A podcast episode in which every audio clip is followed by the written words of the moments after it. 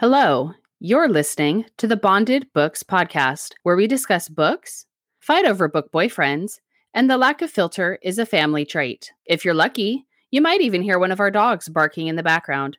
Because hey, if we have to deal with them, then so do you. So sit back, relax, and enjoy the episode.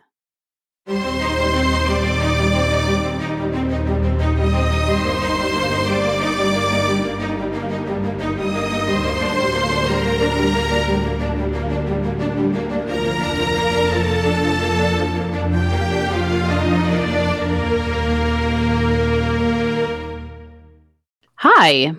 Hi, how are you? Good. How are you? I'm here. I'm alive. That's saying a lot. Yep. It's all we can ask for some days. Are you ready to talk about our book for today? I am ready. Okay. So today we are listening. What, what am I talking about? Oh my God. We're off to a great start. Edit. Today we're going to talk about Bad Guy by Ruby Dixon. I am beside myself. I am so excited. I love Ruby Dixon. I think it's just giving me like imposter syndrome and anxiety to have to talk about this book because uh, how am I going to do this book justice because she's such a queen at writing. she absolutely is. And she has kind of ruined me for a lot of other authors or book reading in general because her books have it all. But I digress. Go ahead. She sets the bar very high, so then you can't help but use her in comparison to other authors that you end up reading. I agree 100%. I love her. Bad Guy is a sci fi romance and it is a first person dual point of view story. We have only a couple of characters at the beginning of this book. It's very um, small. You'll understand what I'm talking about when I get there. Crolden the Ruiner, a girl named Mina, and then two horrible people.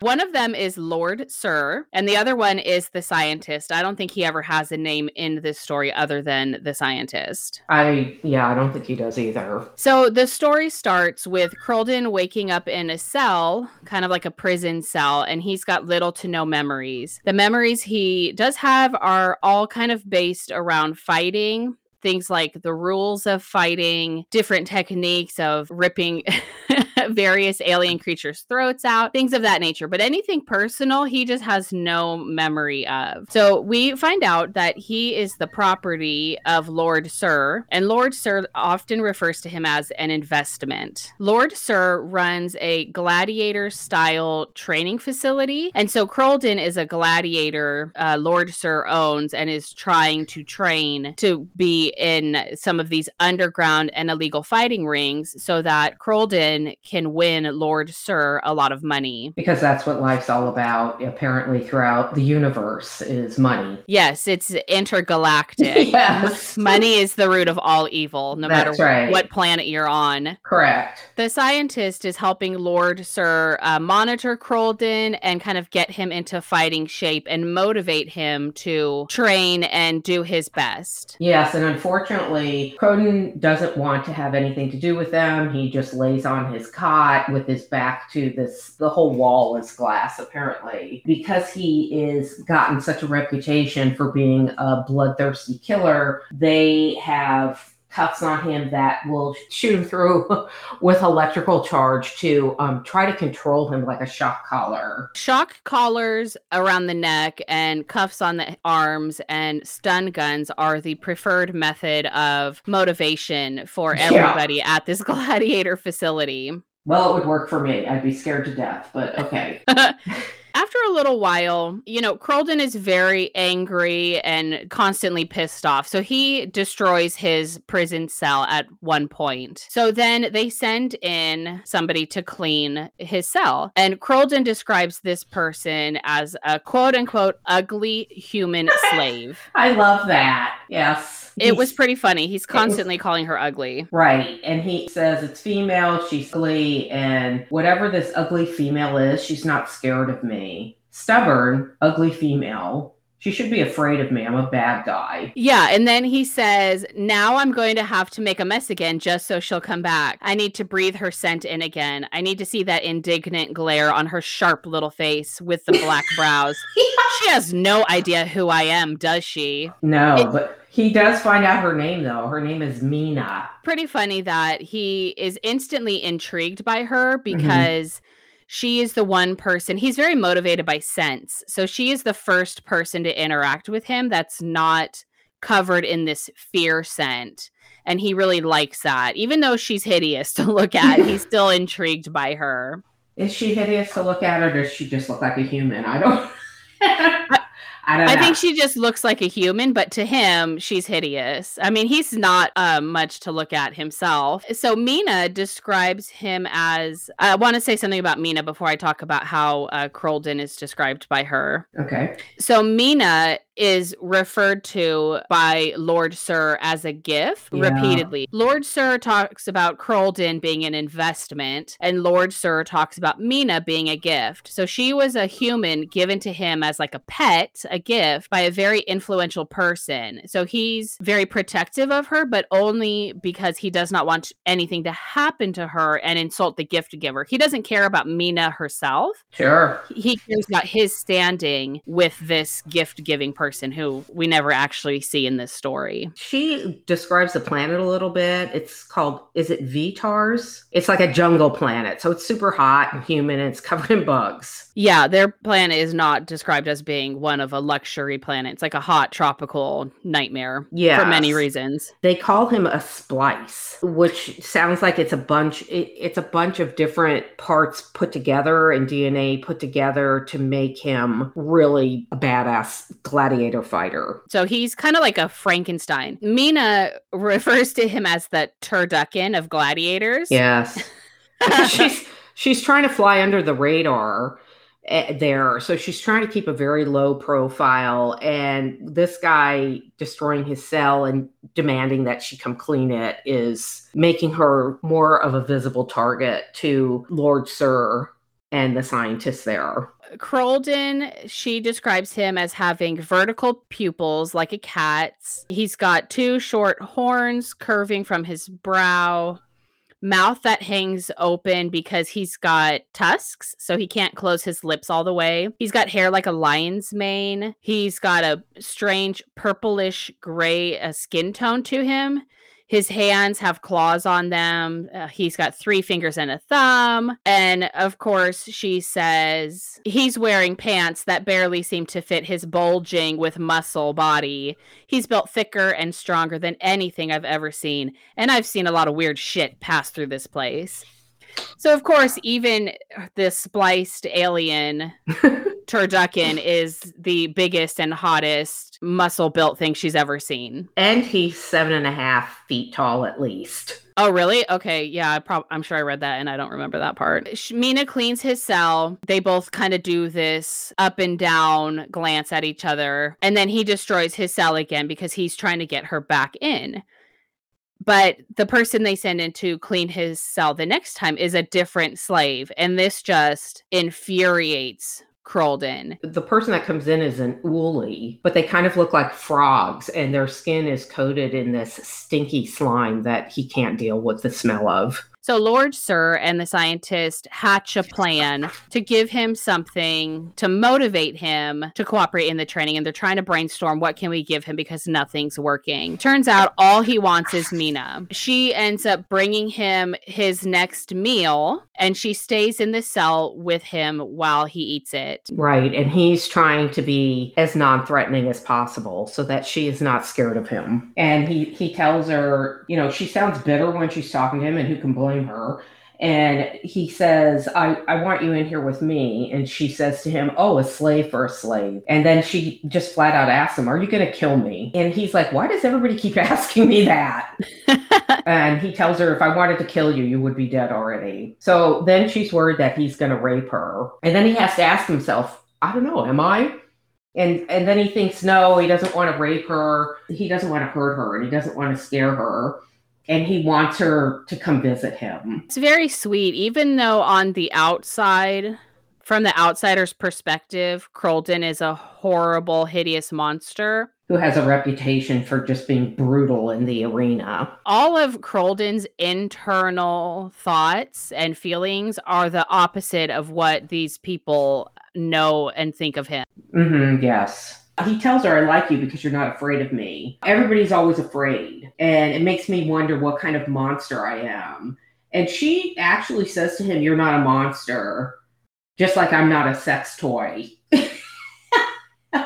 We're just people, fucked up and fucked over people. She says, Don't make me feel sorry for you.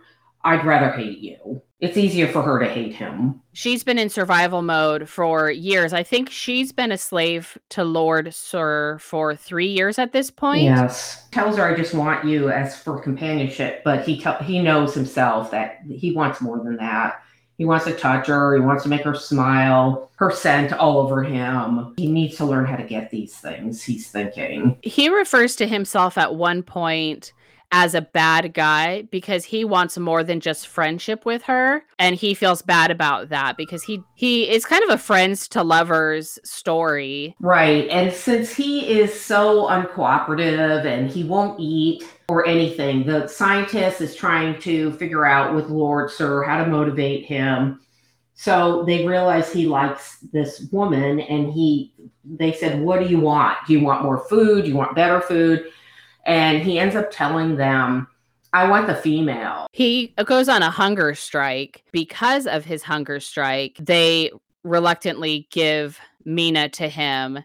And so she now is living in his jail cell with him. yeah.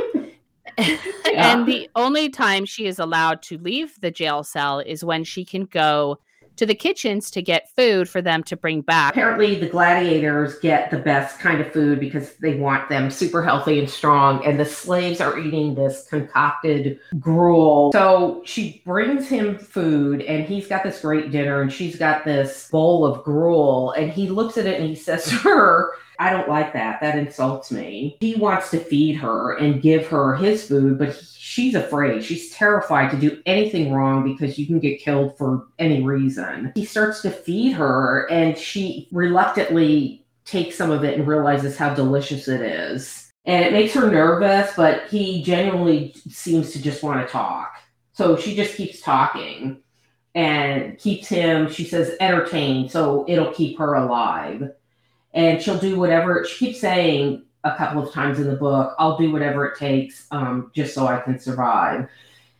He's very sweet and protective of her and i love that we get to see this side of him where he wants to make her comfortable try to have her smile have her laugh feed her because yeah her food is disgusting. It's i think she calls it sludge. I just picture some dis- really bland, gross oatmeal type yes, thing. and she's very hungry.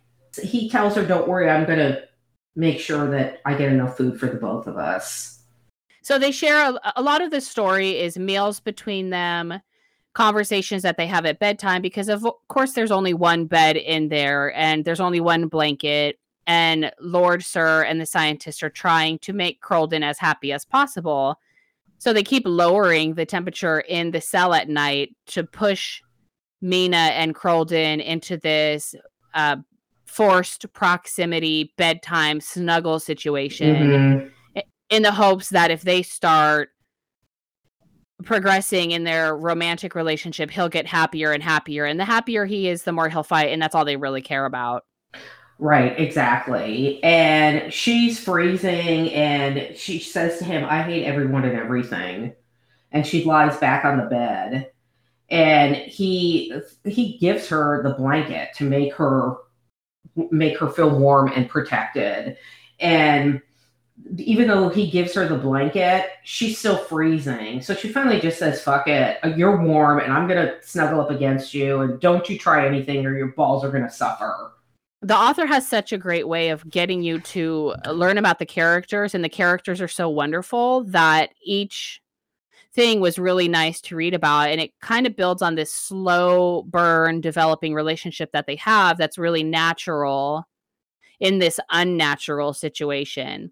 So they come to an agreement eventually that when mina decides or when mina is able to escape the facility they will do it together and she will only escape if she can take him with her and he is just blown away by this. Nobody has ever treated him with kindness. He talks about how nobody has touched him with kindness.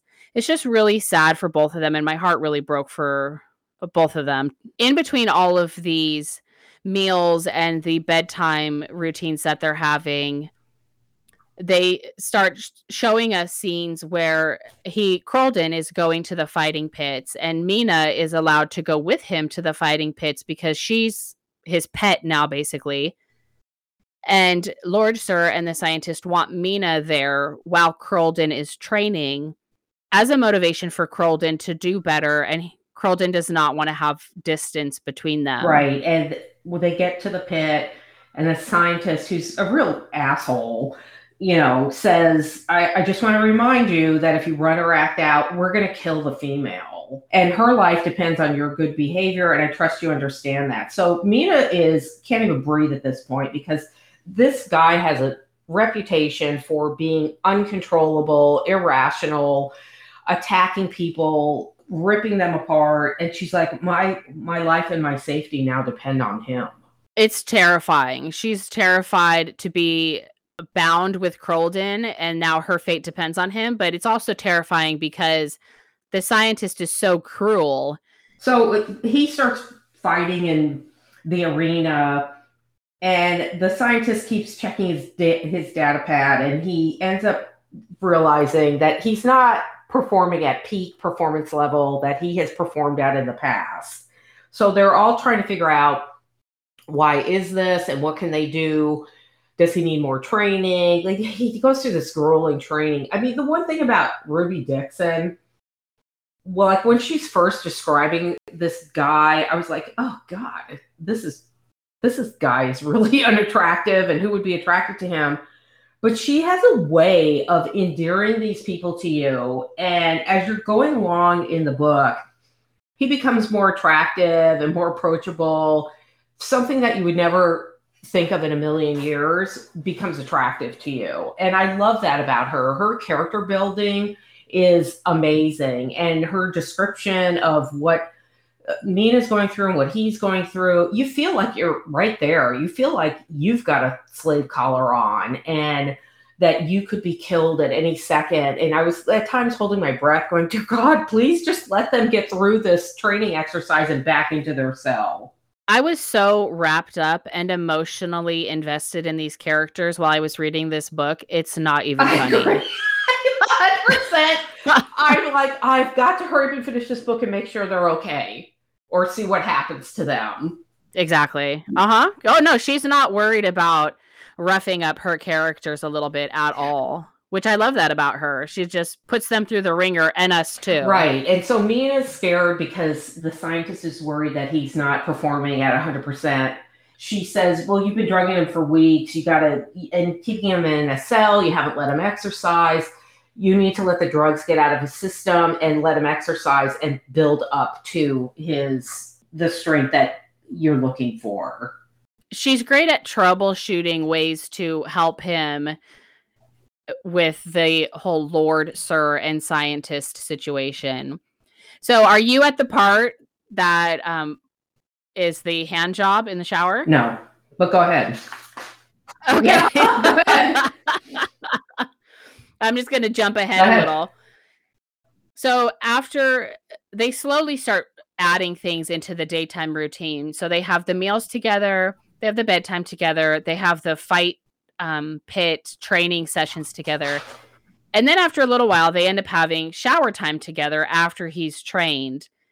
And I really don't have notes on this scene other than it was a wonderful hand job scene in the shower. and Crolden was really happy that Mina finally gave into temptation. Yes, because he wants to touch her so badly, but he tells her, You're my only friend. I've never had a friend. I don't want to do anything to ruin that. And she's actually starting to have feelings for him or in finding him attractive. Um, but she doesn't want to she doesn't want to tell him obviously oh and he's worried i absolutely love it he's worried that his dick is so big and she's so small he's going to hurt her of, of course. course. They're always worried about this. oh yeah. she is pulled away at one point to have a conversation with Lord Sir. Mm. And Lord Sir tells her that she needs to be spying on Crolden, figuring out his weaknesses and what would motivate him to do better. Because Lord Sir has Crolden scheduled for a big fight Right. coming up soon. An underground fight. And he, of course, underground and illegal fight. And he wants to know if Crolden is going to be good enough for the fight or bad for the fight. He wants to know should I uh, place my bet on Crolden Ugh, to win a or on Crolden to lose? Yeah. It's horrible. And he says if Crolden dies, if he loses in the fight, he'll die. And she gets really upset by this entire conversation because she is catching feelings for Crolden and she's really worried about his safety. And not just because his safety is going to directly affect her safety, but also She because she him. really is mm-hmm. starting to care for him. Oh, can, can we go back to the shower scene for one second? Because there's something in there that I just I laughed out loud and I freaking loved it. When she, when she's Sure. done getting him off, she says, "Do you mind if I take a quick wash too?" And he thinks to himself, "Mind, she could shove a knife between my ribs right now, and I would not mind." I just I love that. yeah, of course. He's like, I don't care what you do at this point. You just gave me a handy in the right, shower. do whatever so you want. do whatever. Right. Do we want to cover the hot cell scene that they oh had? yeah, definitely. Okay, so when she returns from the whole Lord Sir situation, she's upset, and Crolden is very like, Did somebody hurt you? What happened while you were away from me? How can I make you feel better? And well, who would have thunk it? He can make her feel better by eating her Yes. out. And it Mhm. worked. Multiple times. it works multiple times. Yeah, if all else fails, just do that. Oh, and the other thing I thought was so sweet is that she knows they're constantly being watched. So they have absolutely no privacy. She she takes a blanket and she covers them with the blanket so that at least they have that together and these people can't see what they're doing. It's really sad because she wants to have some privacy with him and kind of develop this relationship with him, but they're in this sort of big brother TV show oh, situation Oh, yeah. where she's just like, everyone's watching this and I want to have something that's just for the two of us because they have nothing to themselves. It's terrible. Yes. So on another training day for Crolden, she's taken away yet again, and I think she goes to the scientist's office this time. And the scientist gives her what I pictured as like an iPad or some sort of tablet with a bunch of videos of Crolden from his tip top fighting scene days. So she can watch these videos, figure out about the fighting, and figure out why is he not performing at that capacity now like he was before. The videos are disgusting. Yes, they're so graphic and horrible that she cannot even recognize him and watching him. He's incredibly cruel and mean and sadistic. She's horrified, and I was horrified also. It's just really disgusting. And she gets so freaked out that I think she returns to their cell together and she ends up throwing up in their bathroom. And when he comes back, he's he's like surprised because she's now she has the fear scent, which she hasn't had with him. He can smell the vomit. He's like, What they do to you. I don't Yeah, understand. what he thinks they Yeah, did what- something to her. yeah, what happened to you? Why are you freaking out so much? So she ends up telling him. I liked this about their relationship that they're very honest with each other and they don't play mind Yeah, games. they don't have time. She what just- do they got to lose? They better be honest. Exactly. So she just comes right out and tells him, I saw these videos. You were a horrible person and I trusted you and you're a monster. And he just gets really upset with that because she has never referred to him as a monster before. He refers to himself as a monster, but she's never done that before. So their relationship from that point forward is very tense. I know it was so sad because I'm like, it, now they're even going to take this away from him. It was terrible, all of the videos. And their relationship is so tense because she is so freaked out that the next time she goes to the kitchen, oh, this just broke my heart. The next time she goes to the kitchens to get their food, she gets his normal food and she ends up getting her slave sludge. Oh, I know. Again.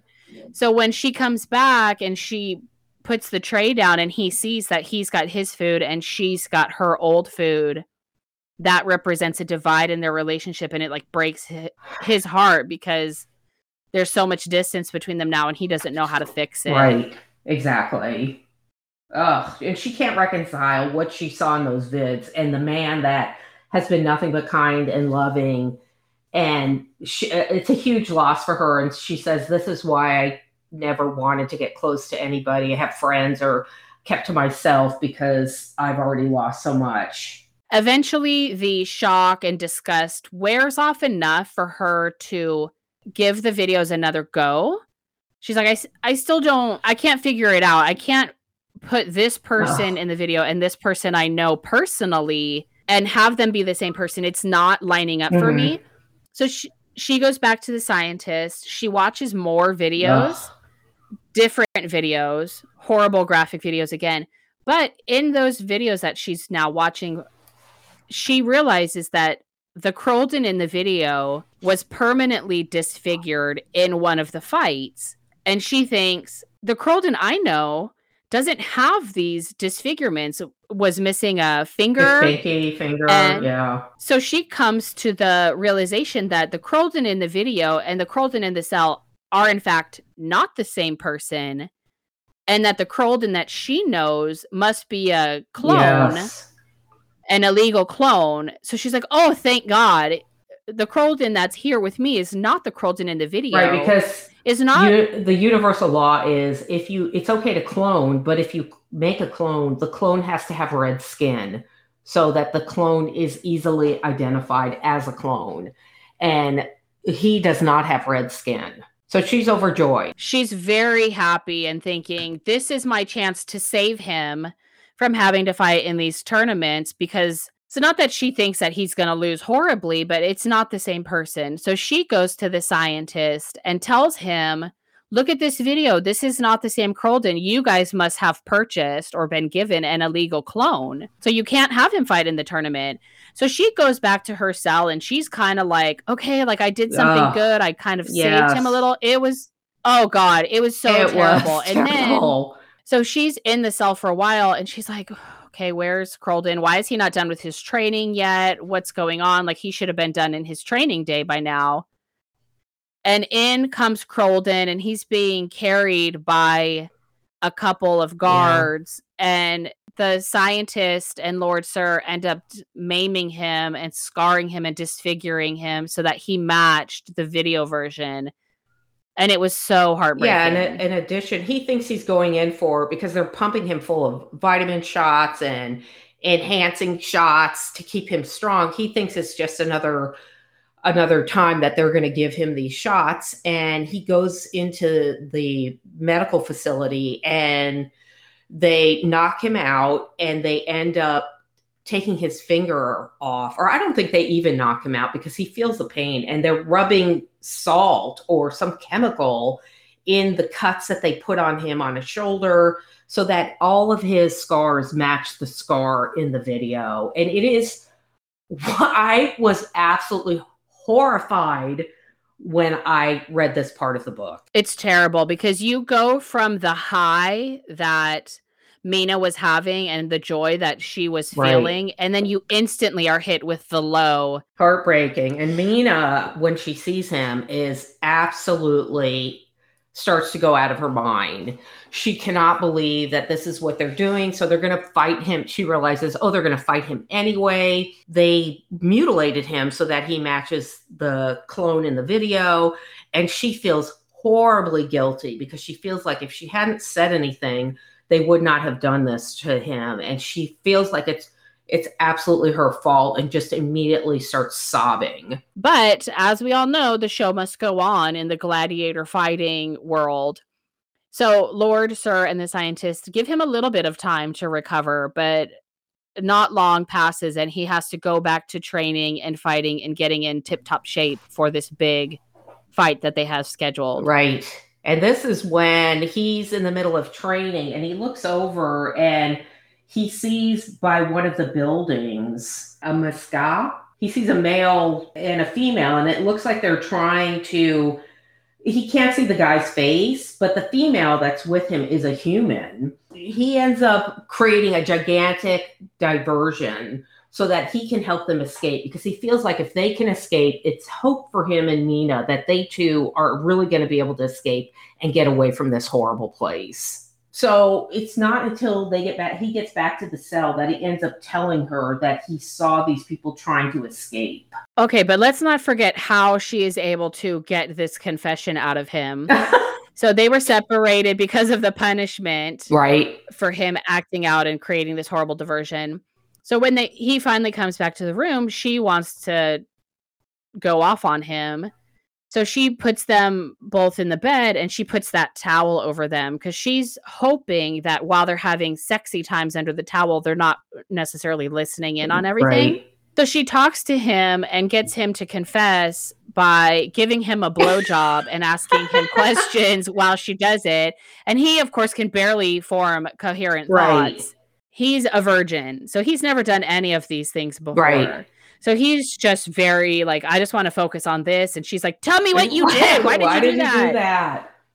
She finishes his blowjob, but she's not done talking to him. So then she like climbs up on him and she starts like dry humping him so that she can have an orgasm too and they can finish their mm-hmm. conversation. Mm-hmm. It was a great use of sexy time driven confession. Yes after Mina gets back in the cell uh, with Crolden, she tells him if you get an opportunity to escape, you need to go. And he like freaks out and says, "No, I'm not. I'm not going to go anywhere without you." And I loved it because she grabs a handful of his chest hair and pulls and is frowning at him. And she says, "Promise me." He says, "I go to. We go together, or we don't go at all." She says to him, "Well, you can't escape if you're dead." Tells him, "Your my life is not in danger like yours is, and it's more important to me that you get away." She's miserable in her situation, but she's not going to suffer anything other than misery whereas he's might actually die, which is a terrifying yeah. thought for her. Of course. Yes, of course. It's two weeks later, and I have that she's sitting on the bed while he's getting fitted for his arena costume. Um, and he's kind of growling because it's one of those Oli creatures that he doesn't like the smell of. And she tells him, be, be nice. The, the woman is terrified. So they're fitting him for a leather kilt. Then she is I thought taken off to a seamstress to get fixed up for this dress because visitors are coming. I think dress is being very generous here, but you're correct. okay, some some gossamer fabric. It's literally see through. She puts it on and then she's like, if Crolden sees me wearing this, he's gonna lose his ever loving mind because yeah. it's fabric, but what's the point? She might as well be nude. It's completely sheer and see through. Right. And the reason Lord Sir is putting her in this outfit is because important people are coming to visit him. One is named Lord Varin, and he is married to a human called Millie. And Lord Sir does not like humans. He's disgusted that this guy would lower himself to marry a human. He feels like he needs to dress up Mina so that she's ready to be shown off that he has a human and he supposedly treats all of his people so well. He cannot believe that Lord Varin would debase himself by taking his pet and marrying it. Yeah. He thinks it's disgusting. Yes. That this is not Lord Varin's wife. It's actually his mate, which is a contentious point between the two lords when they interact later in the book. Oh my god, Lord Sir is such a dick. So Lord Sir says keeping a human is common, but marrying one might as well marry an avian or a feline. He really just can't believe that this guy just married his pet like that. It's like you might as well marry a goldfish. There's right. nothing there. Says it right in front of Mina because he just doesn't give a crap about anybody that is his slave. He talks in front of her constantly because she might as well not exist. And he's putting this fancy dress on her so that if word gets out that he has his human that was this fancy gift that he received, he wants it to seem like he's taking care of her. It's basically like let me polish the silver before the company comes.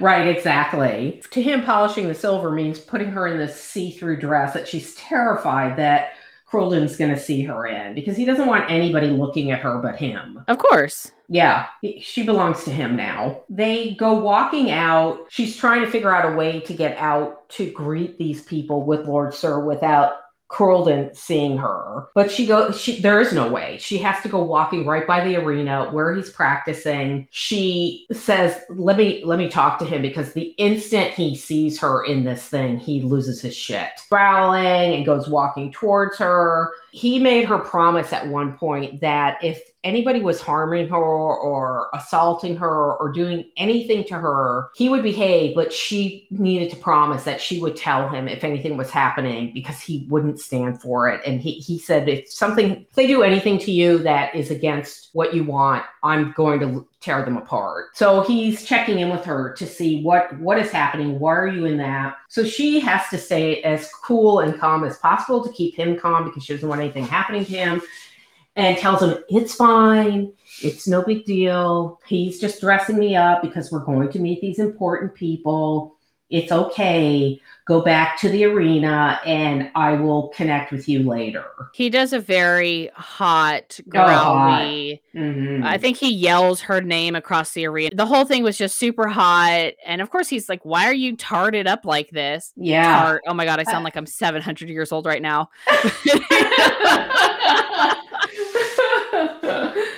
I liked that interaction and yeah, I love him. I do too. Okay. So then what happens? So Lord Sir's whole plan is I'm going to have my human pet play with Lord Varin's human Ugh. wife. Yeah. Because humans are such a novelty to these aliens and they're so rare. Let your human slave play with my wife. Yeah. Not that's what Lord Sir is thinking. That's not what Lord Varin yes. actually said, I don't think. Anyway, so Lord Sir instructs Mina to Brend, the wife, Millie, since they are both humans. He also wants her to find out why are they really there. He's like very concerned. It's like they're here for a reason. I need to know what it is. You need to pump her for information. Oh, that's right. Yeah, he wants her to do a little more spying. She's already spying on Crolden for him. Sure, she's busy. She, yeah, so now he says, okay, you're a human. You're going to spend time with the human wife, figure out what their random trip here is for. When Lord Varin and Millie show up, the group of them kind of does this tour around the training facility and they talk about, you know, all sorts of random stuff about having the gladiators that are going to train and how they run the facility and this is my jungle and how hot it is and how right. different and so Millie is pregnant. So after a while, after all this walking they've been doing for hours, I think Mina says Millie requests to go back to her room so that she can like rest and lay down. Well, you forgot but, to mention that uh, Crolden is nowhere to be found in the stable of gladiators that he's showing this other lord. That's right. So they went, I think they went from cell to cell and looked at all the gladiators in yeah. his roster of fighters. And you're right, Crolden was nowhere to be seen. So this kind of is freaking Mina out. She's like, mm-hmm. he's the biggest and baddest gladiator you have. Like, where did he go? Why are you hiding him? Right. Millie returns back to her rooms. Mina shows her where they are. This was great. And then Mina stays with Millie while Millie is kind of resting. Millie comes across like a stupid airhead. You know, the Lord thinks she's stupid. Millie's playing up the ditzy. Well, we don't realize it's an act at this point, but right. Millie is very ditzy and aloof and like, oh, it's so hot. And I don't know, like, oh, these big sweaty guys, I don't really care. Yeah. So she's just kind of there. Right. Yeah. She's like, I'm pregnant. I think she's pregnant with their third kid. Yes. So she's like, I need to rest. And of course, Lord Varin is like, my mate needs to rest. So take her away and let her rest. It's mm-hmm. almost immediately when Mina and Millie get into the chambers that Millie drops this facade and get jumps on me instantly. Uh, how is he treating you? Can we get you out of here? Mm-hmm. My husband and I like to visit facilities like this because we basically run a. I don't remember the correct term, but she says they run what is essentially a slave rescue operation, like an right. inter in a rehab area. Yeah, she's like, we take all the slaves like this and we get them out of these facilities, bring them to our home planet, and we're trying to make a better world for some people. And she's like, you know, I'm a human, so my husband, my mate, helps me and, you know, basically indulges me when it comes to my passion project. They're humanitarians, basically, and philanthropists. I love them, and I love Millie, and I I love her husband because they're both in on this this ruse to find out what's the lowdown really here. I really like them too. And I'm because Ruby Dixon has such a vast world of books. Yes. That are connected within each other. I would not be surprised if Millie and her husband had a book that already existed in this huge world that she has created. Because a lot of the aliens that we've seen so far seem kind of mm-hmm. similar to ones that she has in other books. Like there's the big blue aliens that have three fingers. There was the creepy orange aliens. I'll point out another time later on when something happens that makes me think that uh, Millie and Lord Varin might be part of a different book series in the Ruby Dixon world. Yeah, because when I read about that creepy orange guy, I was like, "Oh my god, it's the creepy, gigantic-headed orange people from my the Ice Planet books." Oh, and they're the baddest of the bad. Yes, they are. Mina is very reluctant to open up to Millie because yeah, she's already been burned before when it came to the whole the video Crolden does not match my Crolden situation. Right. But she she's very conflicted and she has to make a very quick snap decision. Do I trust Millie or do I not trust Millie? Like I can only be in here with her alone for maybe an hour, if even. Like my time here with her is limited. Do I jump on this opportunity and actually tell her the truth that our situation is terrible and we need to get out of there? Right, because re- they realize, or she realizes, that once the last guy escaped with his mate, that security's gotten a lot tighter and it's going to be nearly impossible for them to escape. So that she needs help. She needs help, but at the same time, this opportunity seems a little too good to be true. Right. Yes but she's getting to the point where she's so desperate to get out of there. The fight is approaching. The mm-hmm. security at the facility has ramped up. What can she do? And she just takes a leap of faith with Millie and she tells her, Get Crolden out of here. Like, I don't think she even speaks about herself at all in this. She tells them her everything. She tells her right off the bat that he's an illegal clone. Please get him out of here. And Millie realizes that Mina's in love with him. It's so sweet, but also heartbreaking because yes. she's so desperate to save him. Asking for them to save her as well even crosses her mind. She's really just desperately hoping that they can get Crolden out of there and save him before this fight happens because she doesn't think he's going to make it. It's so oh, heartbreaking. The thing we forgot to mention that just epitomizes how awful this Lord Sir is is he doesn't even know Mina's name. He calls her Rena he introduces her to Millie as Rena. So that's right. When they get up to the room, she, she, says to her, "So he pushed you onto me, did he, Rena? Is it one of those all humans know each other's scenarios?" And that's when Mina's really surprised, and she she corrects her and says, "Actually, it's Mina." She said, "I was going to ask you if you were fond of each other, but I guess that's my answer." yeah, that was a great little laugh I had. And it was funny because this is how defeated Mina is. Yeah. Her, her very next thought is, I guess I'm Marina now. Yeah. She doesn't even obviously she doesn't correct him, but she's just like, okay, I guess this is my life now. Right, exactly. So sad. Yes. She tells him everything about the two of them and what has happened and that he's a clone and he's illegal and that the Lord Sir's trying to hide it and he's going to shove him into these games whether he's ready or not. And he's going to bet either for him or against him depending on how good he's doing. When millie says to her you care about him and he mina says i love him. He's not like the Crolden in the bids he's different and he fights because they make him. And then millie's like well tell me everything girl. And she spills her guts. And then millie sends her she says, "Go back and find my husband and tell him I'm not feeling good, and that I so that Millie can talk to him in private." Mina starts heading towards the arena, and she's sick to her stomach and she's terrified what's going to happen. And she goes up and just, you know, sits at his feet, at Lord Sir's feet, because that's what a submissive does.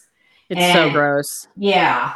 And he finally touches her head like she's a freaking dog and says, uh, What do you want? She says that Lady Varin is feeling ill and she's going to take a nap, but she wants to talk to her husband first. And he, her husband immediately says, You've got to forgive me. I got to go. It's this newest pregnancy is hard on her. And I, am thinking this is a little code thing that they've worked out between uh, the two of them that get them to spill the guts to you, and then you have them come get me so I can get you to tell me what you found out. They have a very well oiled yes. routine that I feel like they do. Yes. And it works beautifully. And, and I like that the Lord Varin says to him at one time, slaves, are all of your staff slaves? How droll to try to make Lord Sir feel bad. It doesn't work because Lord Sir doesn't care. But yes, it's they're two very different types of lords, and I hate Lord Sir. Yes, as equal as much as I love yes. Lord Varin. Yeah, he goes. I'm going to go see my wife, and uh, we'll we should be able to join you for dinner.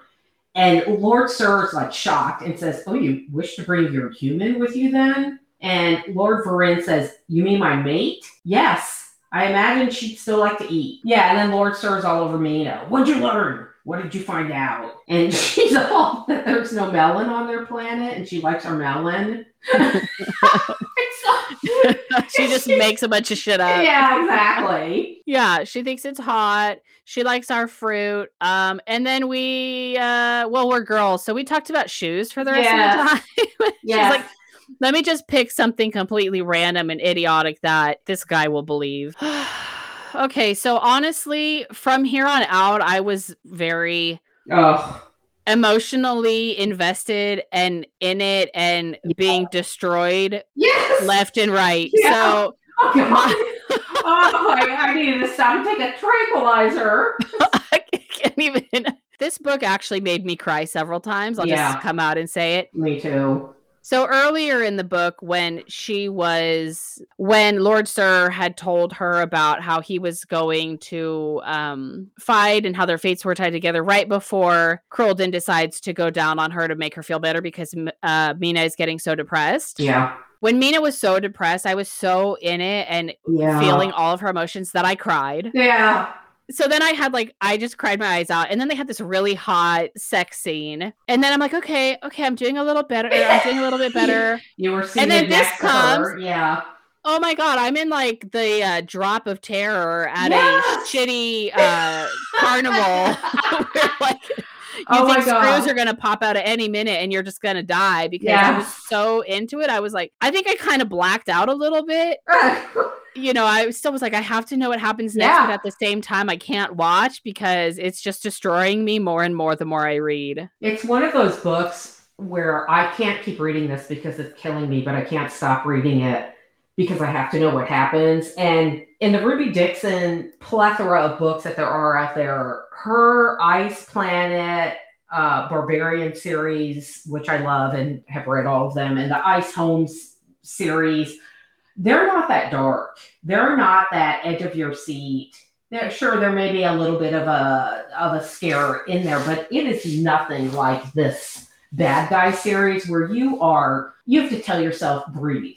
That's a great point. This is the most high anxiety Ruby yeah. Dixon book I've read to date because I was so invested in the characters and I wanted the best for them so hard. Yeah. I think the next scene is the fancy dinner. Is yeah. that correct? Yes. So they're all four of them are sitting at this dinner table. Yeah, they they're at the table. She still hasn't seen Crolden. He's still being hidden away. And Lord Varin. Oh wait a minute. No, he tells her to leave for a couple of hours until dinner.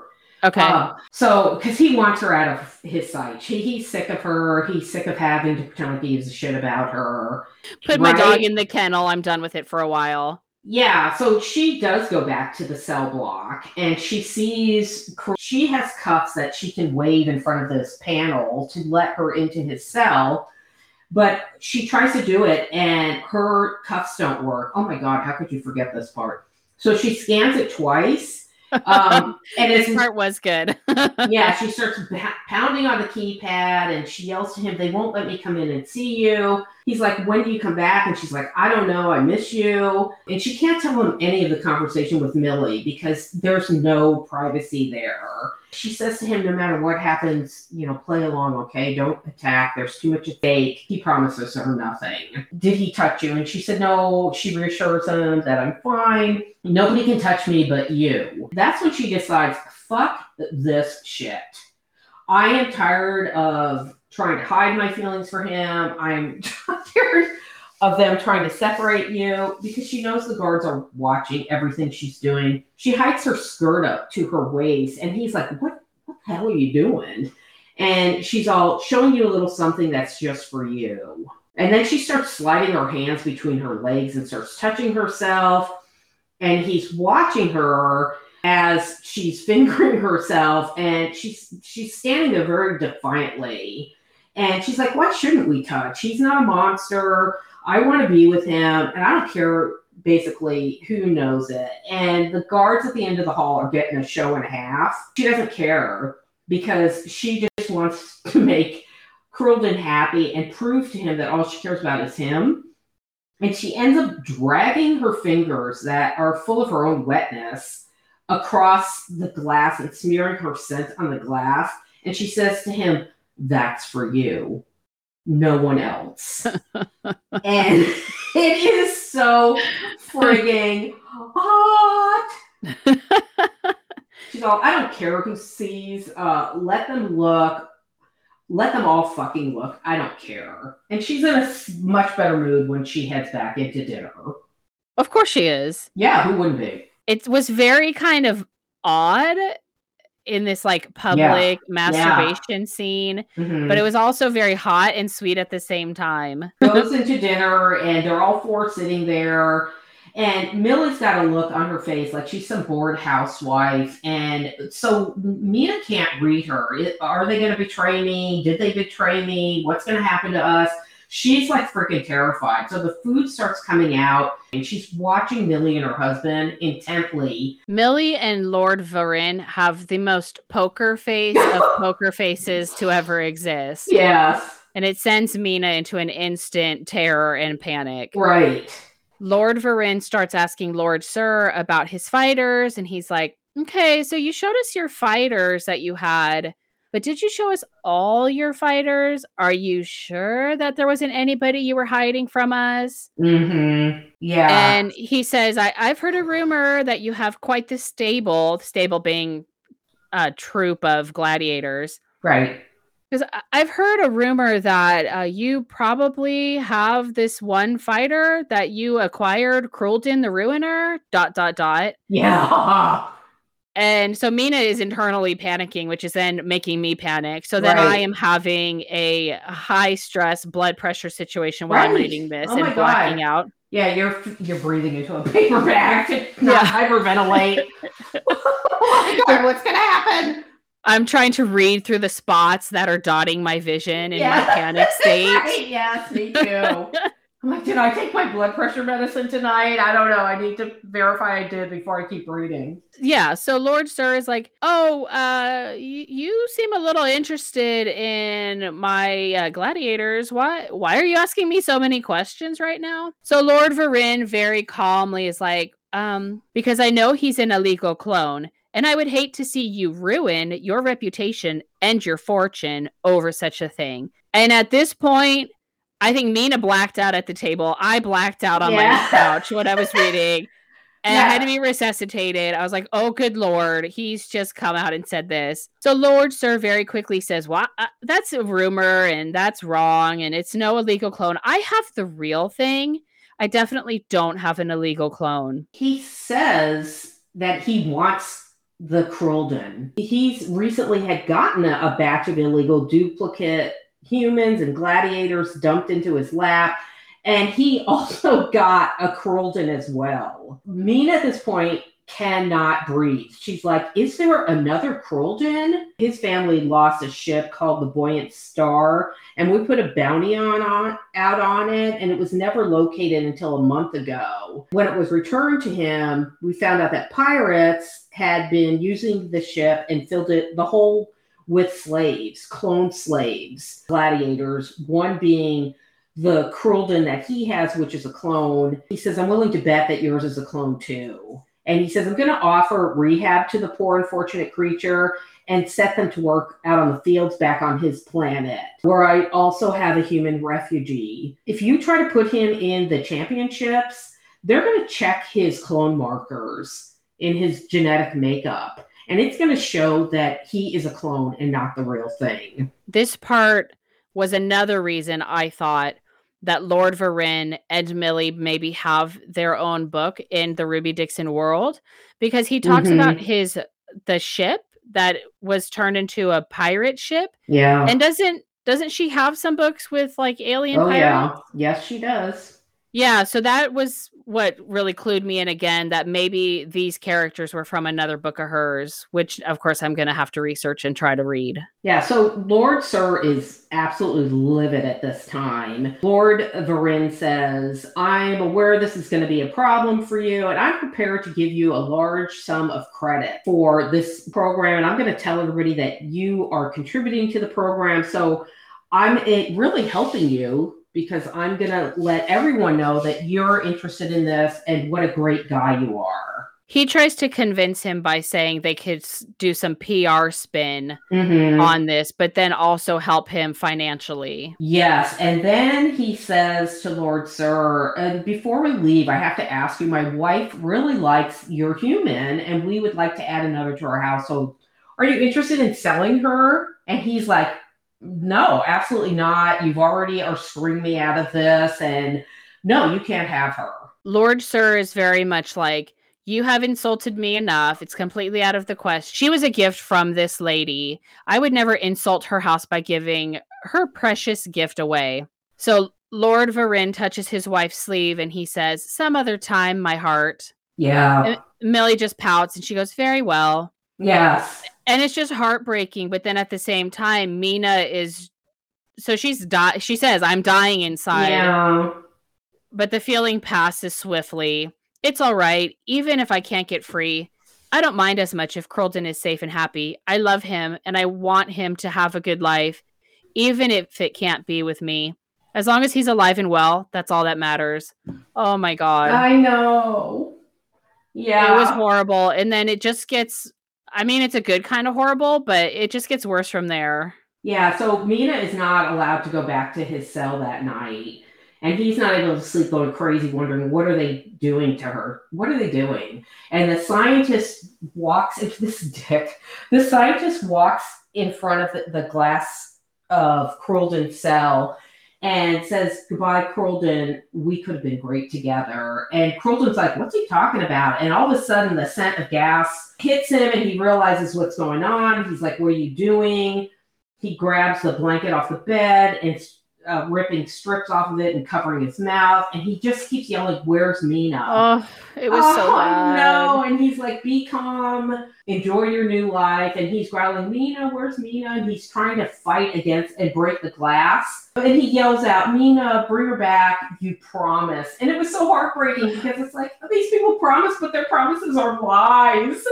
Yeah, he's really panicking and it's horrible. Yeah, and he ends up blacking out. She's screaming, "Let let me in! Let me go! Let me go to him! My cuff's not working." Mina runs into his cell and collapses on the floor next to him, and she ends up bringing him to. She says, "You're awake! Great news! You're getting pulled from the tournament." Uh, Lord Varin is going to take you to a planet that's nice and quiet and remote, and no one will harass you or hurt you ever again. You get to live. And he's saying, Well, where are we going to go? And he's following her outside. Well, when are we going? And she says, right now, get, come on, get up. I'm going to help you. And he's like, a ship? Oh, yeah, we're going to get to escape. And she helps him from the cell block towards the ship. Oh, this whole scene. Oh, I know. The whole thing. So he's still like trying to recover from the gas mm-hmm. and then antidote. So he's kind of out of it, but he's just being led by Mina to this ship. And he goes, Is this good? Oh. And she goes, Very good. Uh, it goes, She pulls away, coming out from under my arm, and moves to stand in front of me. These people are your friends, all right? No matter what happens from here on out, they're here to help you. Remember that. You'll remember, won't you? And he says, If you trust them, I trust them. And then Mina looks as if she wants to say more and then gives me a tight smile. Good luck. It seems an odd thing to say, and even odder when she turns to walk away. He, he starts freaking out. He's like, well, so why are- sad. Yeah. He's like, Why? Where are you Wait, going? Why are you walking away? going? And he's trying to grab her flimsy see-through gown. Yeah. He's He's like, I don't understand. And she just looks at him and she says, I can't go. Lord Sir won't release me. You have to leave with them, though. And of course, he's like, No. Right. I'm I'm not doing that. He's and he's thinking, is she joking? I, I never even wanted to leave. What would I escape to? It's like all I all I ever wanted was her. Yeah, and she's like, "Don't- let go of me. Don't be difficult. Millie tries to help Mina convince Crolden to get on the ship. So Mhm. she's like, Come on, come with us, Crolden. I promise we'll explain everything to you when we get to my home planet. He's still refusing. So then um, Mina kind of changes tactics and Ugh. she takes her hand and like shoves him and starts like pushing him onto the ship and she starts yelling at him like you're an idiot. You're going to give up your chance at freedom. And he's just like yes. And she's like because of me? And she starts laughing. She laughs the sound hard and bitter. Why? Because you care for me. Because you love me. Yeah. Newsflash, Crolden. I was just using you to get out of my situation. Now that you can't help me any longer, I don't need to bother. So quit being such a fucking baby and get on the damn ship. Ugh, it's horrible. The whole thing. He's My- devastated. He's like, You don't mean that. And she's like, Yes, I absolutely mean it. You may have feelings for me, but I don't love you, Crolden. You're just a monster. Because that was his biggest thing is uh, he kept saying he's a monster, and she really worked hard to convince him he was not a monster and worthy of being loved. And she finally says, No one loves the monster. Now get on the fucking ship and quit making a scene. I've got to get back to work. And she turns and storms off. It was terrible. So he gets on the ship and the ship takes off going to this planet that was Lord Varin and Millie's Mhm. that is Lord Varin and Millie's home planet. I really liked this part because Crolden is really defeated and he's Yeah. upset about everything that happened with Mina. Mhm. And it's actually Millie that explains to him this was the only option we had. We tried to rescue both of you. It wasn't working. We just took what we could and we will go back for Mina at a different time. Millie goes in to talk to him, to explain to him that she did love you. You, you really think she didn't? Her whole, all she did was talk about you. She never once asked us to help herself. We're going to try to get her, but all we could do right now was get you and save you. They get on the home planet, which is Rizda 3. Yes, Crolden doesn't know what to do with himself. He's never had freedom before. right. he finally realizes that he can walk outside and nobody's going to stop him. He has all this newfound freedom, but what can he do with it? He's by himself. It's very kind of odd. Yeah, and Millie explained to him on the ship that they're going to educate him. They're going to give him a plot of land. He's going to read and write, and he's going to be given a new identity so that people won't know him as Crolden. Because when he walks down the street, people look at him and they see Crolden the Ruiner. He really starts to dislike how he looks and he wants his outside to match how he feels on the inside. Yes. So he gets a haircut. He has his tusks removed. He starts to look for a job. This part was kind of cute. Yeah, it a- was. yeah, he gets a job working as a veterinary assistant because he likes being able to help bring life into the world, whereas before all he did was take life. He won't pick his plot of land because he wants to wait for Mina. He doesn't care about any of that, but he's going to try to make himself better so that when Mina does arrive, they will be able to move forward with their life. But all he thinks about, he's marking, it's so sad. He makes marks on the wall for every day that Mina is not with him. It is sad. He's kind of reluctantly trying to live his life, but he can't enjoy it because he is constantly thinking about Mina and how she is stuck on that planet. So, two months end up passing before they can go back to Lord Sirs. to rescue Mina. Crolden, Lord Varin, and Millie go back to Lord Sir's to rescue Mina. And this part was kind of fun, but do you want to go over it or do you want me to go over it? Well, he can't smell Mina. He's always been able to catch her scent. And I guess Lord Sir collects these specific kind of vases, and Mina had mentioned them in the beginning of the book. They're very valuable. He has a huge collection. She was always afraid to clean them because she was afraid she'd break one. Millie and her husband decide they're going to bring some of these to the Lord. And so they get off the, the ship. And as they're walking, he realizes he can't smell her anywhere. Sir is such a fucking dick that when he got the letter saying that they were going to be taking her, his human, away from him, he's so livid. He smiles and says, I've, I've given her to the gladiators, and they've been hunting her through the woods for two days now. And I almost died. it was terrible. And just when you think that they're going to have this quick, sweet reunion, it's like, no, we're not going to do that here. We're going to have yet another high anxiety situation. I told the gladiators, whoever caught her first could do whatever they wanted with her. Ugh. And it's just disgusting. So, of course, Crolden freaks out Freaks and goes out. for her. he just takes off, starting to track her by scent. Yes. And then we switch to Mina's point of view. Ugh.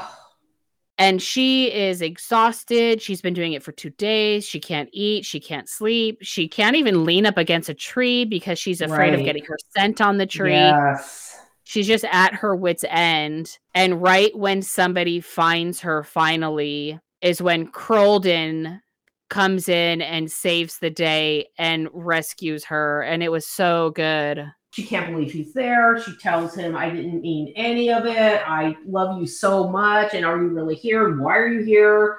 Are you okay? It's just the most heartwarming reunion ever. he just scoops her up and the next thing we know they're on the ship going back to their new home and it was so good i'm like oh finally we get a little less anxiety Yes. I just love this book. I love it She wakes up wanting to have sex, and it's going to be glorious, she thinks. We're going to have sex, and it's going to be glorious. And he's like, No, you need you need to rest, and you need to work your strength up. And she just flings her leg over his hips and straddles him. And she says, Look, I'm in control now, and we're going to have sex. And he's like, Oh, you're such a bossy creature. And she says to him, You love it. It was so sweet. And she's all, I'm going to ride you. And if you don't like it, let me know. And he's like groaning.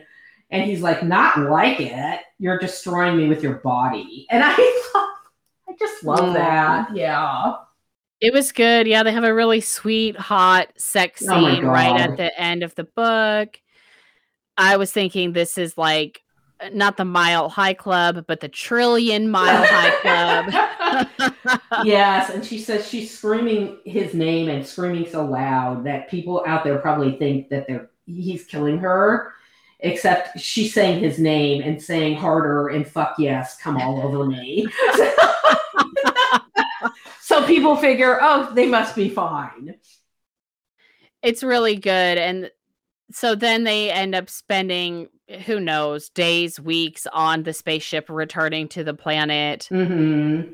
and then they arrive at the new planet Yeah, and she they come walking out of the room finally, and she's got bedhead, and the room reeks of sacks, and they don't care. And Millie and her husband just kind of smile at them, and you know because they know what's been going on in there. Everybody knows. And they he tells her they're exiting the ship, and he wants her to close her eyes because he he wants their new place to be a surprise.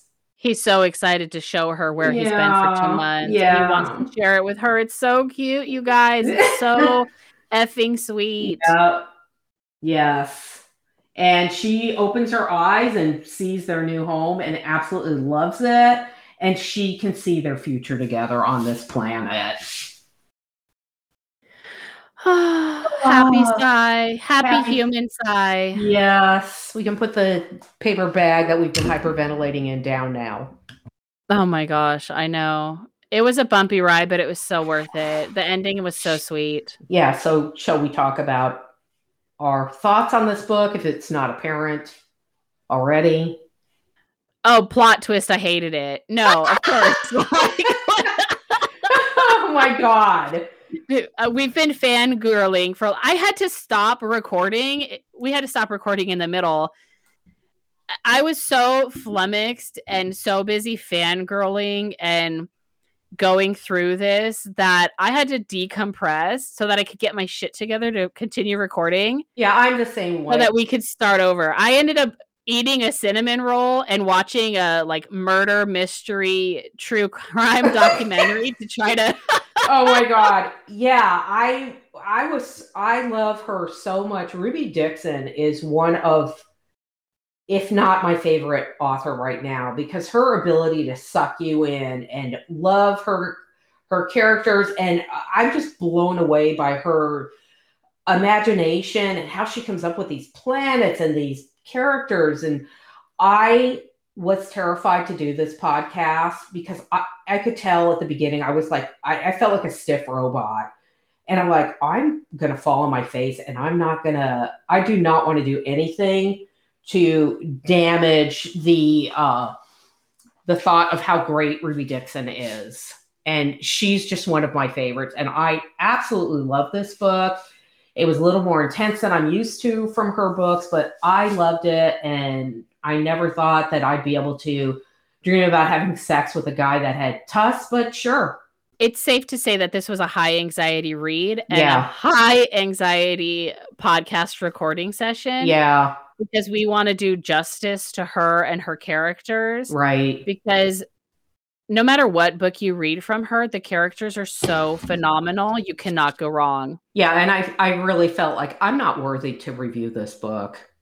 I'm not professional enough. I'm not professional, period. But you know, I am not a podcast professional enough or have enough experience to do this book justice if we ever get over the trauma of recording this episode, we might do more books by her in the future. But if we don't, just know she's so fantastic and we are so unworthy yeah to even breathe the same air as her that yes. that is why you never hear of her again so this is our one and only yeah so I, I will tell you right now that i would give this book a five wet panties same Look at us. yeah, there's not many that I have ever given that to. And I would definitely give this book five. Yeah, it was really good. So she has a book after this called Worst Guy. Oh, God. Which I will definitely read, but we will not be doing an episode about it, I'm sure, because, yeah. like I said, we're not going to recover from this. Yes. So the the book worst the book worst guy is about the clone that uh, Lord Varin and Millie own. Oh, see on that planet on Rizta three. I didn't even know that. I was so I, needed like what are those the, the, paddles? They I need somebody to paddle me back to life. I was so freaked out from this book that I couldn't I could not even look at what the next book was about. Yeah, I had actually heard about Worst Guy before I heard about Bad Guy. Oh, because Worst Guy came out recently. Yeah, I'm. I'll definitely read that at some point, and I'm sure I'll read all of her books. Who am I kidding? Right. I need a spreadsheet because there's so many different genres and planets, and I, I don't know how she even does this. She must. This woman must never sleep to be able to write like this. I don't know how she does it either. Her worlds are so interconnected that something that'll happen on book number five of the Ice Planet Barbarian s- series will come up 17 books later. I don't know how she does it either. Are we ready to announce the next book that we're going to be doing? Sure, go right ahead. The next book we're going to talk about is The Vampire King by Juliette Banks. Yes which I'm excited about. It's a vampire billionaire romance. Yeah, and I love me some vampires. That's for oh. sure. Oh. In fact, I I want to I want to go to New Orleans with Rachel, and I asked her if she would go on the vampire tour with me? And she said, No, absolutely not. So I'm not going with Rachel. I'm going to go with my girlfriend, Pat, instead, who will definitely go with me. okay. Way to throw me under the bus. Under the way to throw me under the vampire stake. Yeah, uh, there you go. exactly. All right. Well, that concludes our book. We would both highly, highly recommend this book. Yeah. And um look forward to reading the next book that we're going to talk about. And if anybody wants to follow us, what we're doing, what we're reading, books that we have planned, they can follow us on Instagram at Bonded Books Podcast. Or if you have a book suggestion, questions or comments, or just want to reach out, you can email us bondedbookspodcast at gmail.com.